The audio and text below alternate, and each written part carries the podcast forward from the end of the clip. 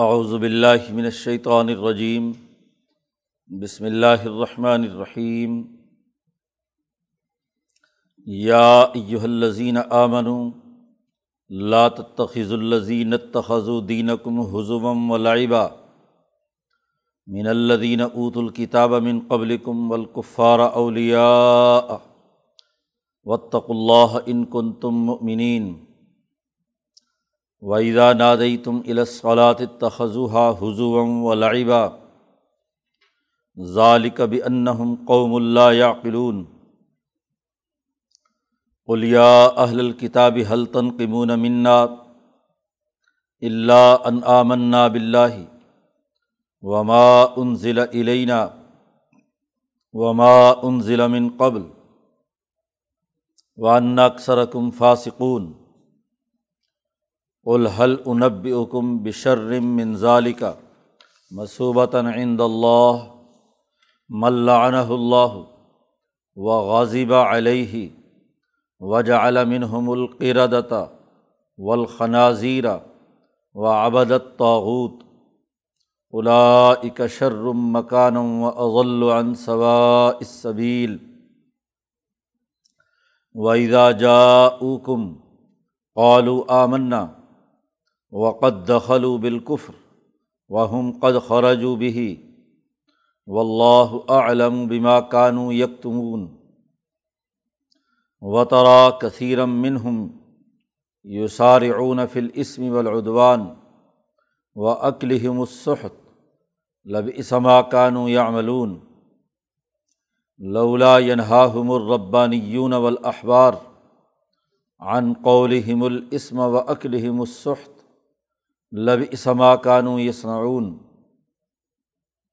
وقالت الہود ید اللہ مغلولہ غلط ایدیہم و لعین بما قالو بل یداہ مبسوطان یونفق کیف یشاء ولا یزیدن کثیرم منہم ما انزل الیک من ربک طغیانم و کفرا و القینہ بینہم العداوت والبغضاء الى یوم القیامہ کلما اوقد نار الحرب اطف اللہ و یسعون فی الارض فسادہ و اللہ لا يحب المفسدین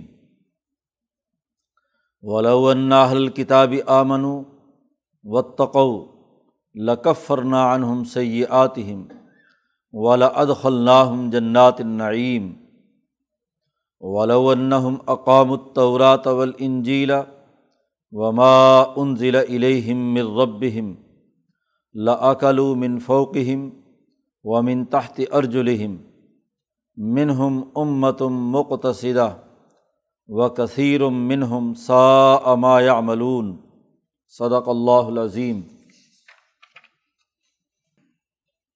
گزشتہ رقوع میں مسلمانوں کو یہ حکم دیا گیا تھا کہ وہ یہودیوں اور ان منافقوں کے ساتھ کسی قسم کی موالات اور گہری دوستی مت کریں۔ ان کے ساتھ تمہارا تعلق نہیں ہونا چاہیے۔ پرانے جو تمہارے باہمی تعلقات ہیں، ان تعلقات پر نظر ثانی کی ضرورت ہے۔ یہ تمہارا، تمہارے دین کا اور تمہاری اس حکومت کا مذاق اڑاتے ہیں۔ ان کے ساتھ موالات کرنا جائز نہیں۔ پیچھے موالات سے روکا گیا تھا اور یہ بھی اعلان کر دیا تھا کہ جو ان سے دوستی لگائے گا، وہ انہیں میں سے ہے۔ اس کا مسلمان جماعت سے کوئی تعلق نہیں۔ اس رقوع میں مزید تاکید کرتے ہوئے ان کے وہ لوگ خاص طور پر جو دین کا مذاق اڑاتے ہیں، ان کا تذکرہ کر کے کہا ہے، ان سے دوستی مت بناؤ۔ یا یو الزین آمن اے ایمان والو تخیزو مت بناؤ ان لوگوں کو جنہوں نے تمہارے دین کا مذاق بنا رکھا ہے۔ تخیزو مت بناؤ الزی نتخذو دین کم وہ لوگ جنہوں نے تمہارے دین کے ساتھ حضوم و لائبہ ہنسی مذاق بنا رکھا ہے۔ مذاق اڑاتے ہیں تمہارے دین کا، تمہارے نظریے کا، تمہارے فکر کا۔ تمہارے دین کے ساتھ جو کھلواڑ کرتے ہیں۔ کون ہے وہ لوگ؟ من الدین اوت الکتاب من قبل کم ان لوگوں میں سے کہ جو تمہارے سے پہلے جن کو کتاب دی گئی تھی یعنی یہودی اور نسرانی تورات اور انجیل جنہیں دی گئی تھی، ان میں سے جو لوگ تمہارے دین کا مذاق اڑاتے ہیں، کھیل تماشا بنا رکھا ہے۔ حضو کہتے ہیں، کسی چیز کو استحضاء اور مذاق میں اڑانا۔ اور لائب کہتے ہیں، کھیل۔ بات دین کی کی جائے، نظریے کی کی جائے، اسے کھیل سمجھتے ہیں، اس کا مذاق اڑاتے ہیں۔ ان لوگوں کو کیا نہ بناؤ اولیا مفول اتنی دور آ رہا ہے لات تخیضو وہ لوگ، جو لوگ کھیل دین کو مذاق بناتے ہیں اور ہیں بھی اہل کتاب میں سے اور ولکفارہ اور کافر یعنی مشرقین مکہ دونوں کا حکم آ گیا۔ پیچھے صرف یہود و نصارہ کی بات تھی پچھلی رقوع کے شروع میں کہ لاتخذ الہود و نصارہ اولیا یہاں یہود اور نصارہ میں سے بھی جو مذاق اڑائیں اور ولکفارہ ان لوگوں میں سے بھی۔ اللہ زین اوت الکتاب من قبل کم پر اس کا عطف ہو رہا ہے کفار کا، کہ کفار بھی مشرقین بھی، اور وہ لوگ جو اہل کتاب ہیں، ان میں سے جو لوگ بھی تمہارے دین کو مذاق بنائیں، کھیل تماشا بنائیں، انہیں اولیا انہیں دوست مت بناؤ۔ دوستی ان سے مت رکھو۔ مسلمانوں سے کہا جا رہا ہے بطق اللہ اللہ سے ڈرو۔ ان کن تم مؤمنین اگر تم واقعی ایمان لانے والے ہو اللہ اور اس کے رسول اور اس کے دین کو ایک نظریہ جس کے ساتھ تم وابستہ ہو، ایک سوچ اور فکر جس کے ساتھ تمہارا تعلق ہے، تم اس پر ایمان لانے کے دعوے دار ہو۔ تو اس کا تقاضا یہ ہے کہ جو اس کا مذاق اڑائے تو اس کے ساتھ تمہارا یارانہ نہیں ہونا چاہیے، اس کے ساتھ کوئی دوستی نہیں ہونی چاہیے، کوئی تعلق نہیں۔ قرآن حکیم نے اس مذاق اڑانے کی مزید تفصیل بیان کی ہے۔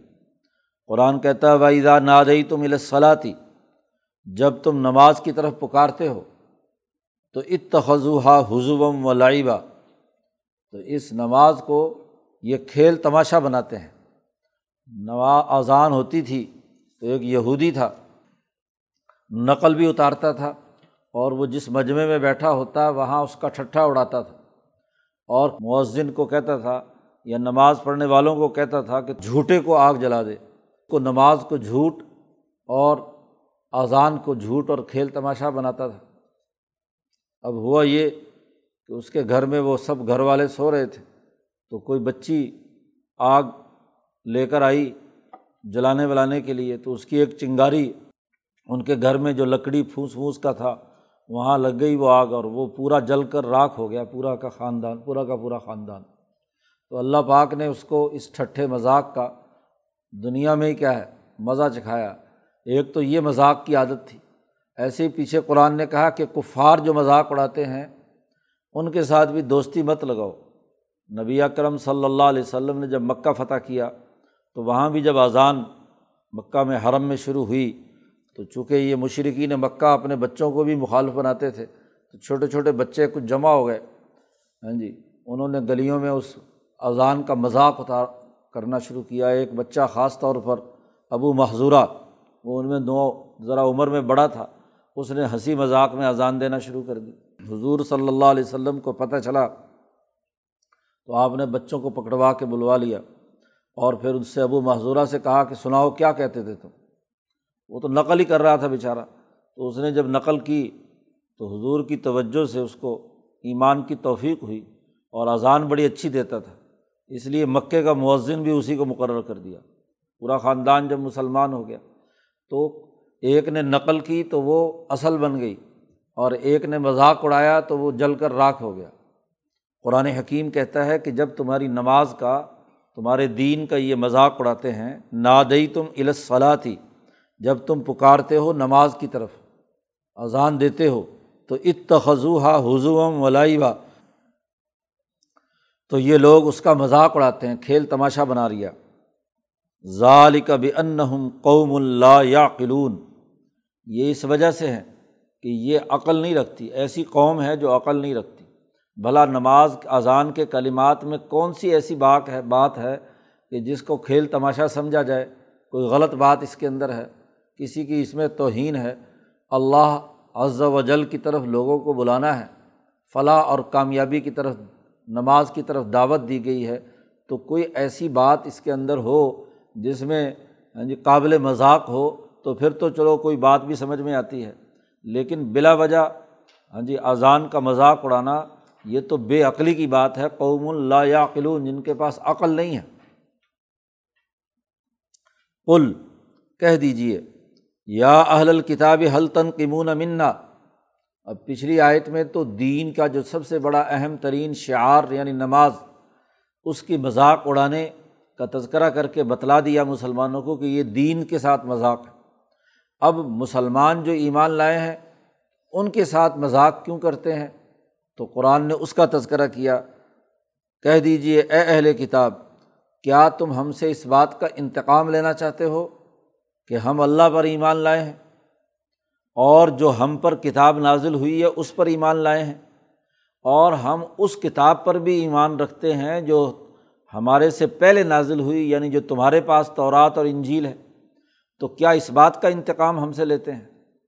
ایک تو دین ہے اور ایک دین والے ہیں۔ تو دین کا بھی مذاق اڑاتے ہیں، دین والوں کا بھی مذاق اڑاتے ہیں۔ تو دین والوں کے مذاق کی نوعیت یہاں بیان کی کہ انسانوں سے وہ جو مسلمان ہو چکے ہیں یا یہودیوں میں سے جو سچے مسلمان ہو چکے ہیں، کیا تم ان سے اس بات کا انتقام لینا چاہتے ہو؟ کہ ان کا جرم صرف یہ ہے کہ ہم ایمان لائے ہیں اللہ پر اور ہم ایمان لائے اللہ کی نازل کردہ کتاب کتاب مقدس، قرآن حکیم پر اور ہم ایمان رکھتے ہیں اس سے پہلے نازل ہونے والی تورات اور انجیل پر۔ عجیب بات ہے، کیا یہ انتقام کی باتیں ہیں؟ ہم نے تمہارا کچھ بگاڑا ہو، کوئی نقصان پہنچایا ہو تو پھر تو انتقام کو سمجھ میں بھی آتا ہے۔ لیکن یہاں اللہ کو ماننے اور جس کتاب کو تم مانتے ہو، اس پر ہم بھی ایمان رکھتے ہیں اور اس کے ساتھ جو ہم پر نازل ہوئی، اس پر بھی ہم ایمان رکھتے ہیں۔ تو انتقام کی وجہ وجہ کیا ہے؟ کھیل، تماشا یا مذاق بنانے کی کوئی وجہ تو ہوگی۔ قرآن نے کہا، اصل بات یہ ہے کہ ان اکثر کم فاسقون، تمہاری اکثریت فاسق ہے۔ ہاں جی معاہدات توڑتی ہے، رشتہ داروں کے حقوق ادا نہیں کرتی، زمین میں فساد مچاتی ہے۔ تمہارے دماغ میں مالی محبت فساد مچانے، دوسروں کی مال و دولت کو لوٹنے کی خرابی موجود ہے۔ اب اس کی وجہ سے تم انتقام لینا چاہتے ہو ہم سے کہ جب تم سرمایہ تمہاری سرمایہ پرستی پر ہم تنقید کرتے ہیں، عدل و انصاف قائم کرنے کا تمہیں حکم دیا جاتا ہے۔ کہا جاتا ہے کہ اے دلو ہوا اقرب التقوا عدل و انصاف سے کام لو۔ ہم ہر مسلم غیر مسلم سے عدل و انصاف کا مظاہرہ کرتے ہیں۔ تو اس کے باوجود تم ہم سے انتقام کس لیے لے رہے ہو؟ اور اگر انتقام لے رہے ہو تو اس کے علاوہ اور کوئی وجہ نہیں کہ تم فاسق و فاجر ہو، تم معاہدات توڑتے ہو، تم ڈسپلن میں نہیں آنا چاہتے، تم عدل و انصاف کا دامن چھوڑنا چاہتے ہو، اس کے علاوہ اور کوئی وجہ نہیں۔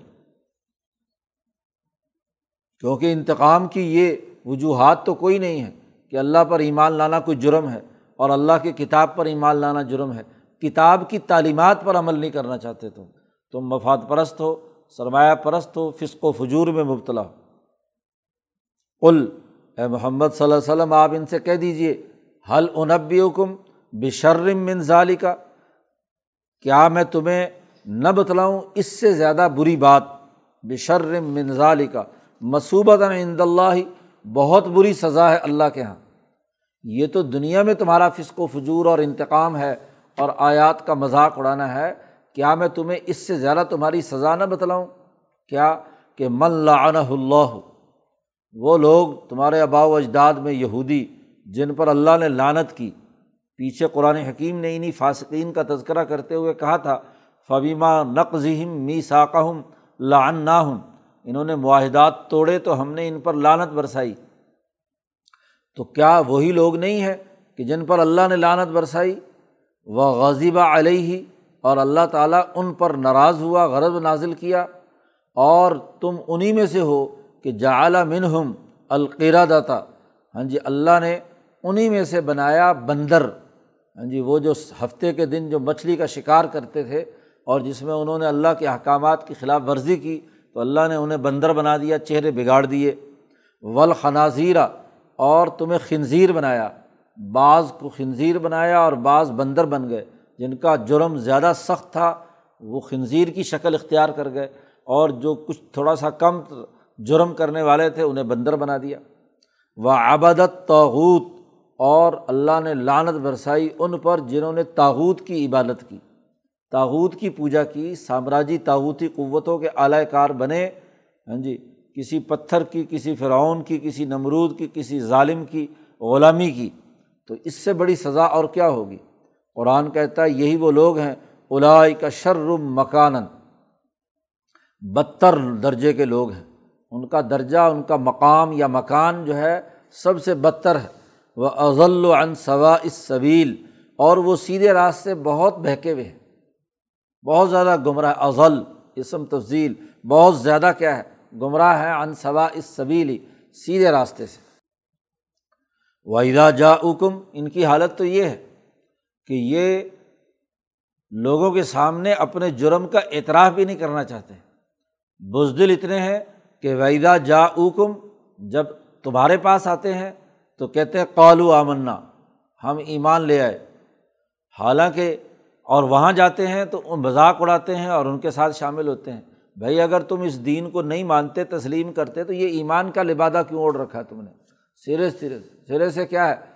کفر کے طور پر براہ راست اعلان کرو تو یہاں تمہارے پاس آئیں تو قالو آمنا، کہتے ہم ایمان لائے۔ وقت دخرو بالکفر و ہم قد خرجو بھی ہی حالانکہ یہ کفر کے حالت میں ہی تمہارے پاس داخل ہوئے تھے اور کفر ہی کی حالت کے اندر خارجو بھی اس سے نکل گئے۔ اسی کفر کو ساتھ لے کر چلے گئے اور وہی کفر لے کر اندر آئے تھے۔ کوئی ان کے درمیان ہاں جی کوئی ذرا برابر بھی فرق نہیں، حلق سے اوپر، محض زبان سے تمہارے سامنے کہتے ہیں ہاں جی کہ ہم ایمان لائے۔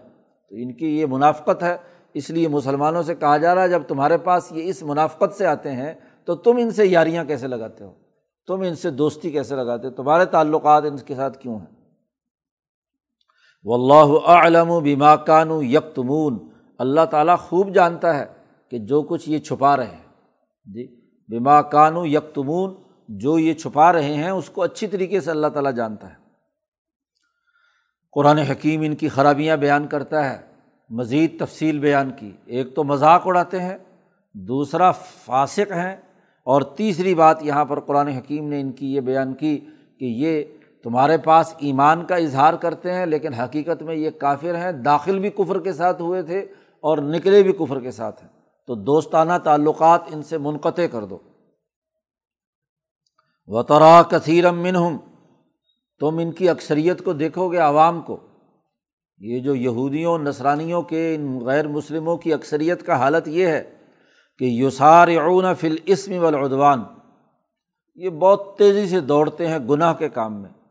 جہاں گناہ کا معاملہ ہو، وہاں دوڑتے ہوئے جھپٹتے ہیں اس پر کہ کہیں یہ ہم سے نکل نہ جائے۔ اور ولادوان ظلم کا معاملہ ہو زیادتی کرنے کا معاملہ ہو، کسی کو نقصان پہنچانے کا معاملہ ہو، اسم کا تعلق ذاتی گناہ کے دائرے سے اور ادوان اجتماعی گناہ کہ سوسائٹی کو نقصان پہنچانا، انسانوں کو نقصان پہنچانا۔ تم انہیں دیکھتے ہو کہ یہ دوڑتے چلے جاتے ہیں ہاں جی گناہ کے کام میں اور ظلم کے کام میں۔ اور تیسری خاص طور پر بات بیان کی کہ وہ عقل مصحت حرام کھانے پر دوڑتے ہیں یہ۔ جھپٹتے ہیں۔ سرمایہ پرستی کے مرض میں مبتلا ہیں۔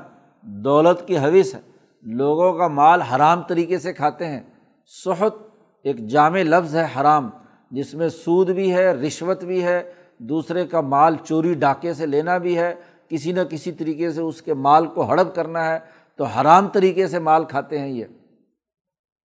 تین خرابیاں ان کی ہیں کہ گناہ، الاسم، چھوٹا یا بڑا۔ اس کی تفصیلات امام شاہ ولی اللہ دہلوی نے بیان کی ہیں کہ یہ اللہ کا حق توڑنا اور انسانوں کا حق توڑنا۔ ہاں جی بر کی ضد ہے الاسم۔ تو انسانوں کے حقوق توڑنے کے حوالے سے، اللہ کے حقوق توڑنے کے حوالے سے جتنے گناہ، اور العدوان، اور ظلم، اور حرام کھانا، تین بڑی بڑی خرابیاں ہیں۔ معیشت میں تباہی ہے، سیاست میں تباہی ہے، سوچ اور نظریے میں تباہی ہے۔ سوسائٹی کی تشکیل تین ہی باتوں پر ہوتی ہے۔ تو ان کا فکر غلط ہے، بر کے بجائے اسم کی اثاث پر ان کا فکر و فلسفہ استوار ہے۔ ادوان ان کی سیاست خراب ہے، جو ظلم اور زیادتی کی ہے۔ ان کی معیشت خراب ہے کہ یہ حرام خوری کرتے ہیں۔ تو تین بڑے جرم ان کے عوام کے بیان کیے ہیں۔ انسانی معاشرہ ان تینوں کی احساس پر ہی وجود میں آتا ہے۔ جس کی سوچ خراب ہو، جس کی سیاست ظلم کی ہو جس کی معیشت حرام خوری کی ہو، تو تین خرابیاں جن کے اندر پائی جاتی ہیں، تم ان کے ساتھ تعلقات بناتے ہو، تم ان کے ساتھ یارانے لگاتے ہو۔ لب سما کانو یا ملون بہت برا ہے وہ کام جو یہ کرتے ہیں۔ یہ تینوں باتیں انتہائی بری ہیں۔ یہ تو ان کے عوام کا حال ہے۔ اب ان کی لیڈرشپ کا حال، بالخصوص مذہبی لیڈرشپ کا قرآن تذکرہ کرتا ہے کہ جو تورات پر ایمان کے دعوے دار ہیں، جو انجیل پر ایمان کے دعوے دار ہیں یا آج اگر کہا جائے تو جو قرآن کو ماننے والے علماء اور پیر ہیں، سب کا نقشہ قرآن نے یہاں کھینچ کر کہا، لولا ینہا ہمر ربانی یونا کیوں نہیں روکا ان کو حرام خوری سے، ان کی سرمایہ پرستی سے، ان کے ظلم سے، ان کے گناہوں سے کیوں نہیں روکا؟ لولا ینہا ہم ان کو کیوں نہیں روکا؟ کن لوگوں نے؟ اور ربانی یون جو اپنے آپ کو ربانی کہتے ہیں، پیر کہتے ہیں ہاں جی مشائق کہتے ہیں، رب والے کہتے ہیں، اللہ والے کہتے ہیں، ان اللہ والوں نے ان حرام خوروں کو کیوں حرام خوری خوری سے کیوں نہیں روکا؟ ان ظلم کرنے والوں کا ہاتھ کیوں نہیں روکا؟ ان کی سوچ اور فکر کے اندر جو خرابی تھی، اس سے ان کو منع کیوں نہیں کیا؟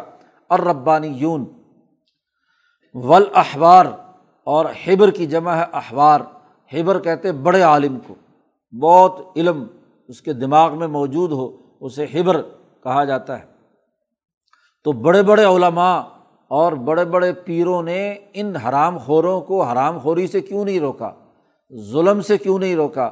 گناہوں اور ان چیزوں سے کیوں نہیں روکا؟ عن قول ہم الاسما و عقل ہم الصحت کہ ان کو روکتے گناہ کے بعد سے، کہ سوچ اور فکر سرمایہ پرستی کی، کفر کی اللہ کے انکار کی جو ان کے دماغ میں ہے، اس سے روکتے ان کو، اور وہ عقل ہی مصحت اور حرام خوری سے ان کو روکتے۔ حرام کھا رہے ہیں، سرمایہ پرستی کی معیشت ہے، اس سے ان کو روکتے۔ ادوان کا ذکر یہاں قرآن نے نہیں کیا۔ سیاسی طاقت کے مقابلے میں۔ اس کے لیے تو قرآن حکیم نے دوسری جگہ پر ان لوگوں کا ذکر کیا اللہ دین یک نظون ذہابہ الفظ تھا ہاں جی سرمایہ پرستوں کی ملا اور مطرف ہاں جی ان سرداروں کی ذمہ دار ٹھہرایا ہے اور علماء سے کہا ان کو بھی روکیں۔ یہاں صرف دو چیزوں کا خاص طور پر ذکر کیا ہے، الاسم و عقل مصحد ان کے نظریے کی جو خرابی ہے، الاسم۔ اس کے بارے میں ان کو کیوں نہیں روکا؟ ان کا کام تھا، ان کے علم کی تقاضا تھا کہ یہ ان کو روکتے۔ ان کی سوچ اور فکر درست بناتے اور وہ جو سرمایہ پرستی اور حرام خوری میں مبتلا تھے، اس سے روکتے۔ قرآن کہتا ہے لبی اسما کانو یس نعون بہت برا ہے وہ کام جو ان علماء اور پیروں نے کیا۔ گویا کہ لیڈرشپ کرپٹ ہو جائے، وہ خود ان کے ساتھ مل جائے۔ قرآن نے آگے وضاحت کرتے ہوئے کہا کہ اصل بات کیا ہے کہ ان کی لیڈرشپ ہی خراب ہے۔ ان کے مولوی اور پیر ہی گندے ہو چکے ہیں کہ وہ خود سرمایہ پرستی کے مرض میں مبتلا ہیں، وہ خود حرام خوری کرتے ہیں۔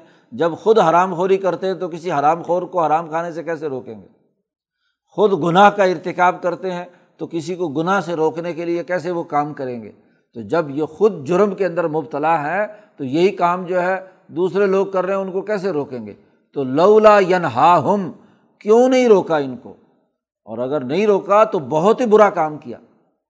تو قرآن نے دونوں طبقوں کا ذکر کیا کہ یہود و نصارہ کے جو عوام ہیں، ان کی جو امراض ہیں وہ کیا ہے اور ان کی جو لیڈرشپ ہے، ان کی خرابیاں کیا ہیں؟ تو اب ایسے لوگوں کو، ایسے حرام خوروں سے، ایسے ظالموں سے، ایسے گناہ کرنے والوں کے ساتھ تم دوستیاں لگاتے ہو، کیوں؟ وقالت الہود ید اللہ مغلولہ۔ اب جب قرآن نازل ہوا اور بنی اسرائیل کے بجائے بنی اسماعیل میں حضور اقدس صلی اللہ علیہ وسلم پر نازل ہوا، تو اب بجائے اس کے کہ توبہ کرتے اپنے گناہوں اور اپنے کرتوتوں کو دیکھتے کہ ہمارے اندر کون سی خرابیاں ہیں جس کی وجہ سے ہم پر قرآن نازل نہیں ہوا اور یہ بنی اسماعیل کے نبی پر چلا گیا۔ تو کیوں اپنی خرابیاں دیکھنے کے بجائے جب انہوں نے دیکھا کہ یہ نبی اکرم صلی اللہ علیہ وسلم پر قرآن نازل ہوا تو اب اللہ پہ اعتراض شروع کر دیا۔ اور اللہ پر اعتراض کرتے ہوئے یہود کہتے ہیں کہ اللہ نے اپنے ہاتھ باندھ لیے۔ قالت الہود یہود کہتے ہیں ید اللہ مغلولہ۔ اللہ نے اپنا ہاتھ باندھ لیا۔ یعنی پہلے تو اللہ پاک ہمیں بڑے ہاں جی انعامات دیتا تھا، ہمارے اوپر نبی امبیا آئے اور ہمیں حکومتیں دیں ہمار کتابیں آئیں، تورات رنجیل آئی۔ اب اللہ نے یہ ساری باتیں ادھر نازل کرنا شروع کر دیں، ہمارے اوپر ہاتھ روک لیا۔ ہاتھ بند کر لیا، مغلول یعنی روک لینا۔ اصل میں تو جو ایک آدمی سخی ہے، سخاوت کر رہا ہے۔ سخاوت سے ہاتھ روکنے والے کو کیا ہے؟ مغلول کہتے ہیں۔ تو اللہ نے اپنا ہاتھ بند کر لیا۔ قرآن نے کہا غلط ایدیہم، ہاتھ تو ان کے رک گئے ہیں۔ جی اور وہ لوئین بیما کالو اور جو انہوں نے اللہ پر الزام لگایا ہے، اس کے نتیجے میں ان پر لانت برس رہی ہے۔ اللہ نے ہاتھ کہاں سے روک لیا؟ اللہ تو آج بھی سخی ہے۔ اللہ آج بھی رحیم ہے۔ اللہ تعالیٰ تو آج تمام انسانوں کے لیے فلاح اور بہبود کا نظام نازل کیا ہے۔ تم نے اپنے کرتوت خراب کر لیے، تم گناہ میں مبتلا ہو۔ تم نے ظلم اور زیادتی شروع کی ہے، تم نے حرام خوری شروع کی ہوئی ہے، تو اس کے نتیجے میں اللہ کی لانت تم پر برس رہی ہے، تم اپنے گربان میں جھانکتے نہیں ہو اور اللہ بڑھ چڑھ کر اللہ پر الزام لگاتے ہو کہ اللہ نے اپنا ہاتھ بند کر لیا۔ بل یداہ مب سوتان اللہ کے تو دونوں ہاتھ کھلے ہیں۔ جی دونوں ہاتھ کھلے ہیں۔ جو صحیح اور سیدھا کام کرے گا، اس کے لیے انعامات اور جو برا کام کرے گا، اس کے اوپر عذاب کا ہاتھ بھی کھلا ہے۔ اس پر لانت بھیجنے کا ہاتھ بھی کھلا ہے۔ اس پر غضب بھیجنے، ان کو بندر اور خنزیر بنانے کا ہاتھ بھی کھلا ہے۔ دونوں ہاتھ کھلے ہیں۔ یدا مبسوطان اللہ کے دونوں ہاتھ کھلے ہیں۔ یعنی اللہ تعالیٰ تو آج بھی اپنا کام کر رہے ہیں۔ ہاں جی کلن نمد ہا الائی و ہا الائی مینا تائی ربک۔ ہاں جی ہم ان کی بھی مدد کرتے ہیں جو صحیح راستے پر چلیں گے۔ اور جو برے راستے پر چلیں گے تو ان کی مدد بھی کرتے ہیں کہ اچھی طرح پھنسیں اور عذاب میں مبتلا ہوں۔ تو دونوں طرف کے ہمارے تو راستے کھلے ہیں، ہم نے تو کوئی راستہ بند نہیں کیا۔ ہاں جی اس زمانے میں جب تم صحیح تھے تو تم پر تورات اور انجیل نازل کی، اور اس زمانے میں تمہارے مقابلے میں جو فرعون، نمرود، شداد ظالم تھے، وہاں اللہ کا ہاتھ کھلا تھا ان کو سزا دینے کا اور ان کو ہاں جی ان کو لانت برسانے کا۔ آج تم برے ہو گئے ہو تو تم پر لانت برسائی جائے گی۔ اور جو لوگ نیک اور عدل و انصاف کے ساتھ کام کرنے والے انہیں انعامات دیے جائیں گے۔ یون فک و کئی فیشا اللہ تعالیٰ جیسے چاہتا ہے خرچ کرتا ہے۔ ہاں جی دونوں ہاتھ کھلے ہیں اور دونوں کے ذریعے سے اللہ تعالیٰ ہاں جی انسانوں پر خرچ کرتا ہے۔ یا تو دونوں ہاتھوں سے مراد بعض مفسرین نے یہی لیا کہ جو انعام یافتہ لوگ ہیں، ان کے لیے انعامات کی فراوانی اور جو ظالم لوگ ہیں، ان کی سزا اور ان کے اوپر لانت برسانے کی فراوانی۔ اور یا یہ اصطلاح کے طور پر ہے کہ جب کوئی دیالو ہوتا ہے، لوگوں کے اندر مال تقسیم کرتا ہے، تو دونوں ہاتھوں سے جب تقسیم کرتا ہے، تو اس کو کہتے بڑا سخی ہے۔ ایک آدمی ایک ہاتھ سے دے رہا ہے، تو سخی تو ہے، لیکن ایک ہاتھ سے دے رہا ہے۔ اور دونوں ہاتھوں سے تقسیم کرے تو پھر، تو یہ یہ مانا ہو تو پھر ان دونوں دائروں کے اندر بھی دونوں ہاتھوں سے اللہ تعالیٰ سخاوت کر رہا ہے۔ ادھر بھی اور ادھر بھی ہا الائی و ہا الائی یون و کئی فیشا ولا یزید کثیرم منہم ما ان ضلع علی کا مر ربی کا تو یانم و کفرا۔ ان میں سے اکثریت کے اندر سرکشی اور کفر میں اضافہ اس لیے ہوا ہے کہ تمہارے اوپر کتاب نازل کر دی تمہارے رب نے۔ نبی اکرم صلی اللہ علیہ وسلم سے کہا جا رہا ہے، ما ان ضلع علیہ کا مر ربی کا آپ کے رب نے آپ پر جب کتاب نازل کی تو اس کے نتیجے میں ان کے اندر بغض اور ضد، سرکشی اور توانی پیدا ہوئی اور اس کی اس کتاب کے نزول کے نتیجے میں مزید ان کی سرکشی میں اضافہ ہو گیا۔ پہلے ہی حرام خور تھے، ملعون تھے، زیادتی کرتے تھے ادوان میں مبتلا تھے، گناہ کر رہے تھے اور جب کتاب نبی اکرم صلی اللہ علیہ وسلم پر نازل ہو گئی تو اس نے آ کر مزید ان کی سرکشی میں کہ اللہ کے باغی بنے اور اللہ پر الزام تراشی کریں۔ اور والقینہ بین العداوت والبغضاء یوم القیامہ۔ ہم نے اس کتاب مقدس کے انکار کی وجہ سے، ان کی حرام خوری کی وجہ سے قیامت تک ان کے درمیان بغض اور عداوت پیدا کر دی۔ آپس میں لڑتے رہیں گے۔ سرمایہ دار کبھی ایک جگہ پر اکٹھے نہیں ہوں گے۔ جو حرام خور ہوتے ہیں وہ کبھی ایک دوسرے کے سچے یار نہیں ہوتے، وہ پیسے کے یار ہوتے ہیں۔ جب بھی پیسہ پر لڑائی ہو تو سرمایہ دار ہی سرمایہ دار کو کھا جاتا ہے۔ سرمایہ دار ہی سرمایہ دار سے جنگ لڑتا ہے۔ دنیا میں ہمارے سامنے پچھلی حالیہ تاریخ میں سو ڈیڑھ سو سال جنگ عظیم اول اور جنگ عظیم دوم انہیں سرمایہ داروں کے درمیان ہی ہوئی۔ خاص طور پر جنگ عظیم دوم جو ان چاروں طاقتوں میں ہوئی تو سرمایہ کی مفادات کے لیے ہٹلر نے ان کو تباہ و برباد کیا۔ تو دولت کی حوث میں۔ اور انہوں نے ہٹلر کا مقابلہ کیا تو دولت کی حوث میں۔ آپس میں ان کے اتحاد بھی بنتے ہیں، مقابلے بھی ہوتے ہیں، دشمنیاں بھی ہیں، سرمایہ کی وجہ سے۔ تو جو سرمایہ پرست اور حرام خور ہوگا، وہ کبھی بھی آپس میں اکٹھے نہیں ہوں گے، وہ کہیں نہ کہیں، کبھی نہ کبھی ضرور لڑیں گے۔ تو قیامت تک ہم نے ان کے درمیان یہ دشمنی پیدا کر دی۔ کلما اوقد نارن للحر بھی جب بھی انہوں نے جنگ کی آگ بھڑکائی اپنی سرمایہ پرستی کی وجہ سے دوسروں کے وسائل پر قبضہ کرنے کے لیے، دوسروں کی بستیوں پر تسلط حاصل کرنے کے لیے، ان کو اپنے مفادات کے لیے اٹھانے کے لیے جب بھی آگ بھڑکاتے بھڑکاتے ہیں تو اطف اللہ اللہ تعالیٰ اس آگ کو بجھاتا ہے۔ اللہ تو جنگوں اور لڑائیوں اور دشمنیوں سے لوگ روکتا ہے۔ یہ آگ بھڑکاتے ہیں اور آگ سلگاتے صرف کس لیے ہیں؟ پیسے کے لیے، دولت کے لیے۔ ہاں جی سرمایہ پرستی کے لیے، حرام خوری کے لیے۔ وہ یس آؤن فل اور فسادن اور زمین میں یہ فساد مچانے کے لیے یہ کام کرتے ہیں۔ دشمنیاں اس لیے پیدا ہوں گی کہ یہ دوڑتے ہیں زمین میں فساد کے لیے۔ تو جب فساد مچائیں گے تو ایک دوسرے پر چڑھائی کرے گا، دوسرا اس پر چڑھائی کرے گا، سوائے لڑائی بھڑائی کی اور کچھ نہیں ہوگا۔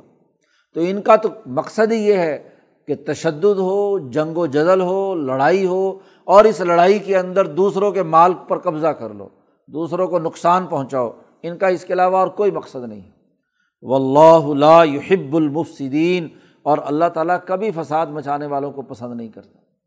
جو فسادی ہوں، کوئی بھی ہوں، فسادیوں کو پسند نہیں کرتا۔ قرآن حکیم نے پہلے تو مسلمانوں کو روکا کہ تم ان کی کسی بھی ہاں، کسی بھی طرح سے ان کے ساتھ دوستی اور یارانے مت لگاؤ۔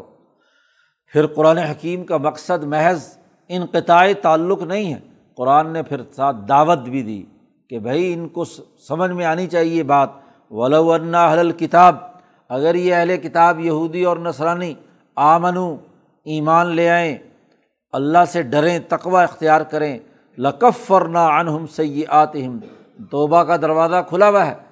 ابھی بھی وقت ہے موت سے پہلے پہلے یہ لوگ توبہ کر لیں، ایمان لے آئیں تقوا اختیار کر لیں۔ تو لقف ورنہ انہم سی آتہم ہم ان کے چھوٹے موٹے گناہ جو ہیں وہ ان کو معاف کر دیں گے۔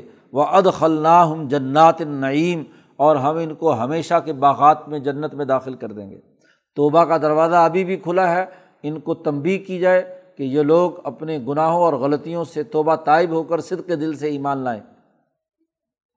قرآن کہتا ولون وقام الطورات انجیلا اگر یہ اہل کتاب یہود و نسرانی اگر یہ تورات قائم کرتے، انجیل کا نظام قائم کرتے، اور وما ان ضلع الہم مر رب اور جو ان کی طرف ان کے رب نے قرآن نازل کیا ہے، اس پر بھی ایمان رکھتے۔ تینوں کی بات کی ہے، تورات، انجیل اور قرآن، تینوں کا نظام قائم کریں۔ تورات کی تصدیق انجیل کرتی ہے اور انجیل کی تصدیق قرآن کرتا ہے اور تورات اور انجیل کے تمام احکامات قرآن کے اندر آ گئے۔ تو اب اگر یہ قرآن پر ایمان لے آئیں، نبی اکرم صلی اللہ علیہ وسلم پر ایمان لے آئیں، تو سمجھ لو کہ تورات بھی قائم ہوگی، انجیل بھی قائم ہوگی، قرآن بھی قائم ہو گیا۔ اگر یہ اسے قائم کر لیں، تو دنیا میں ان کے اوپر کیا ہوگا؟ لاقل من فوقہم و من تحت ارجلہم تو یہ اپنے اوپر سے بھی رزق برسے گا ان پر۔ اور ومن تحت ارجلہم اور ان کے نیچے سے بھی۔ زمینیں سونا اگلیں گی، فصلیں بڑھیں گی، کاروبار ہوگا، اوپر سے اللہ کی بارش برسے گی، انعامات کی بارش برسے گی، اور خوشحالی آئے گی۔ اور دنیا نے دیکھا کہ جن لوگوں نے ہاں جی نبی اکرم صلی اللہ علیہ وسلم پر صد کے دل سے ایمان لا کر جد وجہد کی، تو خلافۂ راشدین کے زمانے میں لاقل و منفوقم امن تحت ارجلہم زکوٰۃ دینے والے سارے ہیں، لینے والا کوئی نہیں۔ غربت مٹ گئی، امن قائم ہو گیا، انسانیت نے ترقی کی لاقل و منفوقم امن تحت ارجلہم۔ منہم امتم مقتصدہ۔ ہاں البتہ ان اہل کتاب میں ایک جماعت ایسی ہے جو بڑی عدل و انصاف والی ہے، میانہ رو ہے۔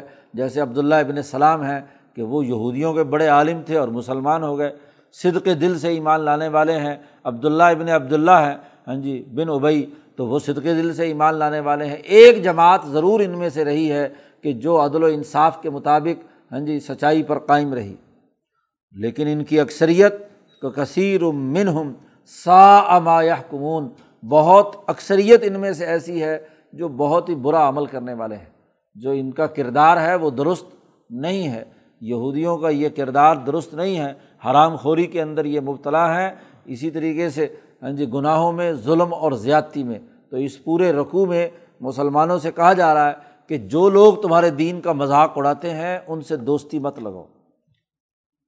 چاہے وہ کافر اور مشرق ہوں یا من الدین اوت الکتابہ، یا وہ اہل کتاب میں سے ہوں، جو تمہارے دین کا مذاق اڑائیں، تعلق ہاں جی تمہارا ان کے ساتھ تمہارا تعلق اور تمہاری دوستی اور یارانہ نہیں ہونا چاہیے۔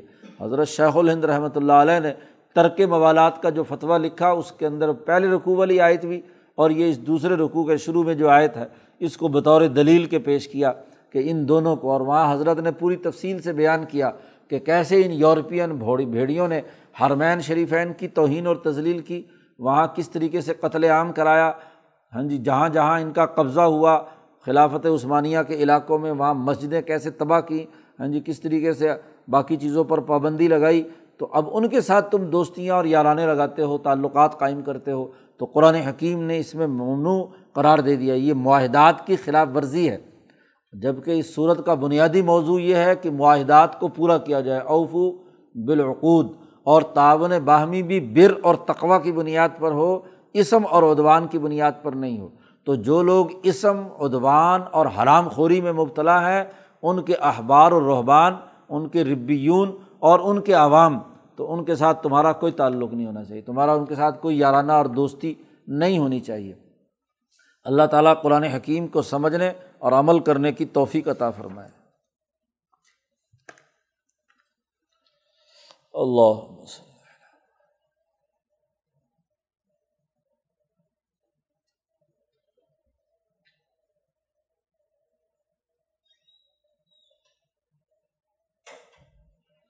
اجمائی